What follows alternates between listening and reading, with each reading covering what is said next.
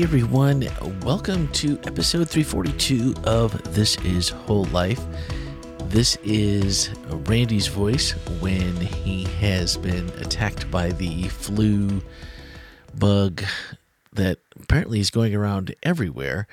And so this episode is going to be a little unlike some others all of the others pretty much in the fact that I'm just recording this here at my home studio and I asked Ken and Jeff and Melanie to go over some of the things that they thought about and what Christmas means to them. And we had one question from the message this week and another comment and question from another. So let me read you what those are. And first off, Stanley asked So the innkeeper seemed pretty self justified in their actions. What's a common way that people keep Jesus out of their lives without knowing it? And how can we become more aware? And then following up on that, Anonymous asked Do you think if being honest, we all have a little bit of the innkeeper in us. I know I do. Also, maybe the acronym for joy would be Jesus over yourself.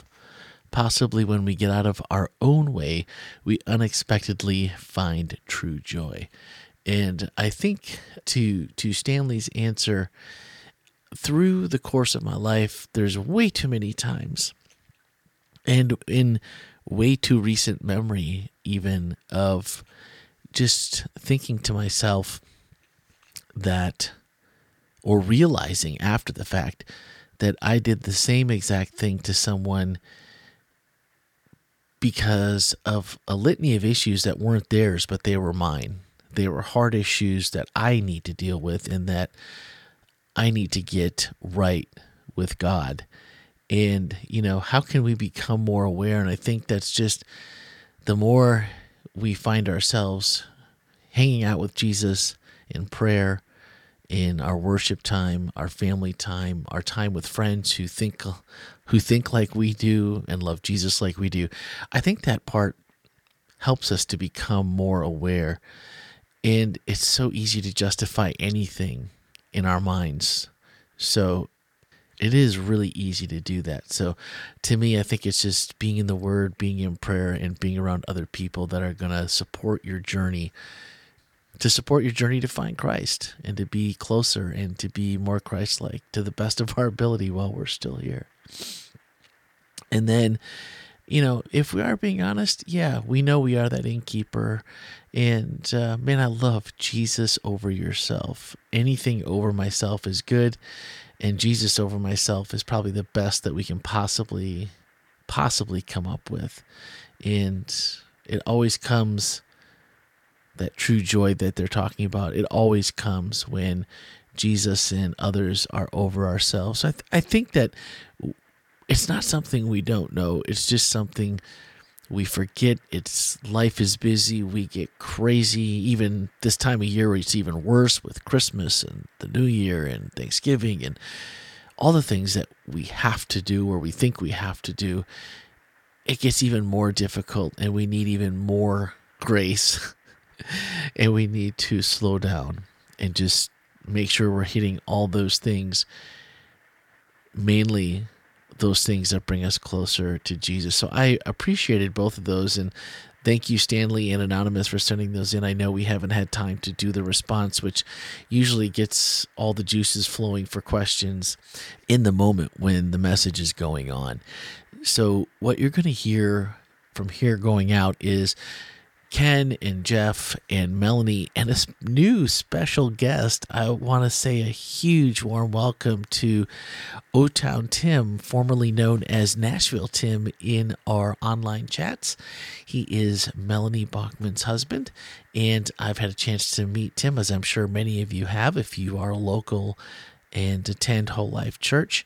But a great addition, both Melanie and Tim, and I'm looking forward to getting to know them better as well. Really excited. They're really fun and unique people, and uh, everyone has a unique twist here. Ken is talking as a parent a lot for a lot about what Christmas means, and Jeff kind of dives into being a grandparent and seeing the things of Christmas that he maybe he sees differently now as a grandparent. And then Tim and Melanie just really get to the kind of the heart of the matter and making sure that at this time we just remember that there's a lot of people who this season may not be the most joyous or it's not the most fun. It's not the warm and fuzzy. It's not the tradition because maybe those traditions have been dashed by life and by sin and by things that happen so uh, I appreciate both of them and Tim, uh, you joining in and uh, helping out with this, and it really made an impact. So all three uh, it's pretty short. The whole episode is going to be less, probably about 25 minutes, uh, 20, 25 minutes. And so just thank you guys all, the, the listening each week and for sharing. We've seen our numbers really grow this year. And I hope with the addition of Melanie and more questions from you each and every week that you continue to share with family and friends and, and, uh, and keep including those that may not step inside a church to hear a message or to have a chance to meet someone who loves Jesus like you do and like we do here on the podcast. And so I would hope that when you have a chance and the Holy Spirit nudges you, and we pray for it every week, that you would share so that you can plant a seed and let the Holy Spirit ch- have a chance to water and, and make kingdom changes in somebody else's life. Because when we stop and think about it, the best gift we can give is Jesus. We've seen how he has changed our lives, and why wouldn't we want to make that a gift that we give everybody? So, thank you once again. I know that this uh, upcoming uh, Saturday we will be uh, Christmas Eve, and there's lots going on. Uh, hit the show notes for those times and things that you need to do if you want to join us, and look forward to that. And so we won't talk to you again until after Christmas. So just want to wish you a very Merry Christmas, and I appreciate all of you. Thank you. This is Ken. I've spent Christmas in a lot of different places and had a lot of different Christmas experiences from celebrating, like I talked in the sermon last week, uh, celebrating Christmas in New Zealand. I've uh, spent Christmas in Thailand. I've spent Christmas on Guam. And so we've seen a lot of different Christmases and ways of celebrating Christmas. Um, one of my least favorite Christmases was when I worked in retail um, and just realized how many people are so centered on the gifts. And if they don't get exactly what they want, they're willing to curse and get angry about it. So I don't like that part of Christmas. I don't like the the commercialism or the idea that if you don't get just the right gift, that somehow Christmas is ruined. For me, at this point in my life, after being in all those different places, uh, Christmas really is about my family. Uh, having Eric and Kyla home uh, from school um, and being able to spend time with them. Uh, it's not about the food, it's not about the gifts under the tree, it's just actually about being with them. And so when I think about Christmas in that context, I think about what it meant that, that God sent his only son to this earth and, and really his son left home to be with us and I think about what that would be like for me, for me to send my child somewhere where they weren't going to be appreciated for the holidays and to miss out on being with them. And it really makes it super special that God loves us so much that he was willing to give us his son who would not be completely appreciated and who would have to endure a lot for us so that's what Christmas uh, means to me. Uh, in response to uh, some of the questions and comments, um, Stanley asked So the innkeepers seem pretty self justified in their actions. What's a common way that people keep Jesus out of their lives without knowing it? And how can we be more aware? Um, in, in, a, in a couple weeks, we're going to be talking about well, let me just back up. You know, Matthew 25 talks about the sheep and the goats and what separates them. And, and basically, Jesus says to the sheep, You fed me, you clothed me, you visited me while I was in prison. And to the goats, he said, You didn't do that when you saw me. Both groups said, When did we see you? And so I think that one of the ways that we miss, miss out on Jesus is when we miss out on ways of being kind to one another um, and to the people that we don't always view as Jesus, but who are in need of our kindness and our love. So I think that's one of the ways that we miss out. And I think just being intentional about thinking about the people around us and how we can be kind, how we can be loving, and how we can help. I think that's important. And I really did resonate what was said by Anonymous. Do you think do you think if being honest we all have a little bit of innkeeper in us? I know i do and i would have to agree yes i know i do. And i, love what they followed up with um, maybe the acronym for joy would be jesus over yourself. Possibly when we get out of our own way we unexpectedly find true joy. So maybe that's the answer to stanley's question. I, I just very much resonate with that. Merry christmas everyone. I do think we're probably a lot like the innkeeper uh, because it's very easy for us to fit into those things that we would think are appropriate or in in alignment with the consensus of those around us. But I, I do think it it tends to be um, a bit narrow when you start to realize that if you're only making your responses or your reactions in accordance to what we think would be you know acceptable for our our own little circle that I think we do it tends to we miss out on being truly compassionate or grace filled. So I I think it's important for us to not only ask uh, for other viewpoints, but also you know take ourselves out of the mix once in a while and find out you know what is life beyond you know my perspective and start seeing how other people might respond or how other people might might look at this. And so asking questions like, how would you respond in this? Or as the innkeeper was in the uh, uh, in the little drama that Dave Banks did, you know, seeing that his wife had a different perspective, I think that helps us when we put some of our own uh, sort of biases aside and uh, and ask those questions of what other other people might think or or feel, and outside of our circle, people that are not always thinking the same way we do. I think that helps us uh, create more opportunities for grace and uh, acceptance. In response to Stanley's question about what's a common way that people keep Jesus out of their lives without knowing it, I just I have a funny story. When I was a kid, my parents and my brother and I went to visit a church on on Christmas Day. And when we got there, they were having a big program and the church was just packed. And we looked and looked and looked and tried to find a place to sit and we found one little spot where there were a few seats open. And we went up there and tried to sit down and this guy leaned over to us and was like, "No, you can't sit here. This is reserved for the choir." And so we got up and we walked around to the other side where there were a few other seats open.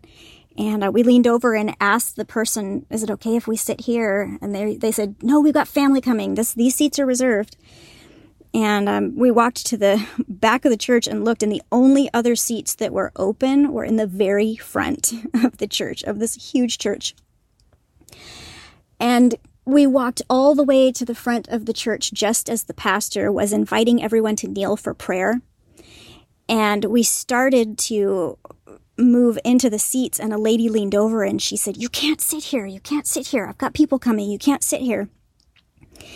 And we didn't want to get up and walk out in the middle of prayer, so we just knelt down quietly and waited for the prayer to be over. But the whole time during prayer, she kept poking at us and nudging us and telling us, You can't sit here. You can't sit here.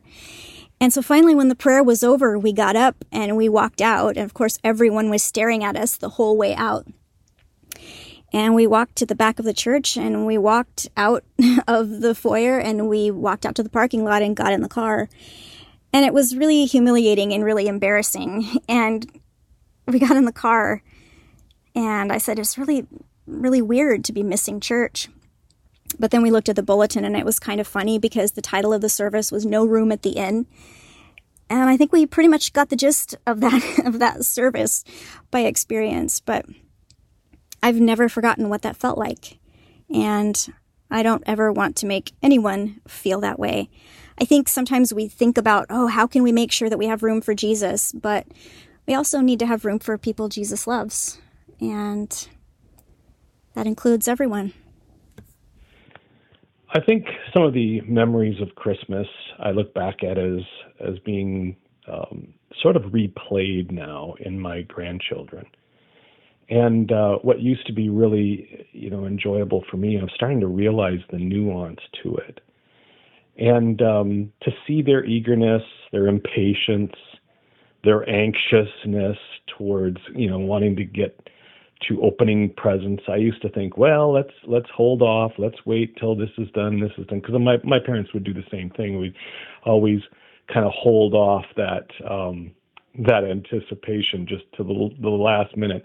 But I think now I think I realize how why it was for me or how come it is played out that way, and it's it's sort of an understanding that that I think I missed when I was younger, but now I see it in my grandchildren. This this sheer joy of seeing how others uh, find joy in giving to them, that they are loved, that they are cared for, that they are thought of, and um, and as as much as it sort of feels like a given, of course they are. You know, of course they're thought of, they're paid attention to all the time, but to see it in a way unfold in the uh, physicalness of a gift in you know wishing and hoping for something and then having it having it there in their lap finally. It's actually i think a realization in a very physical way of how love acceptance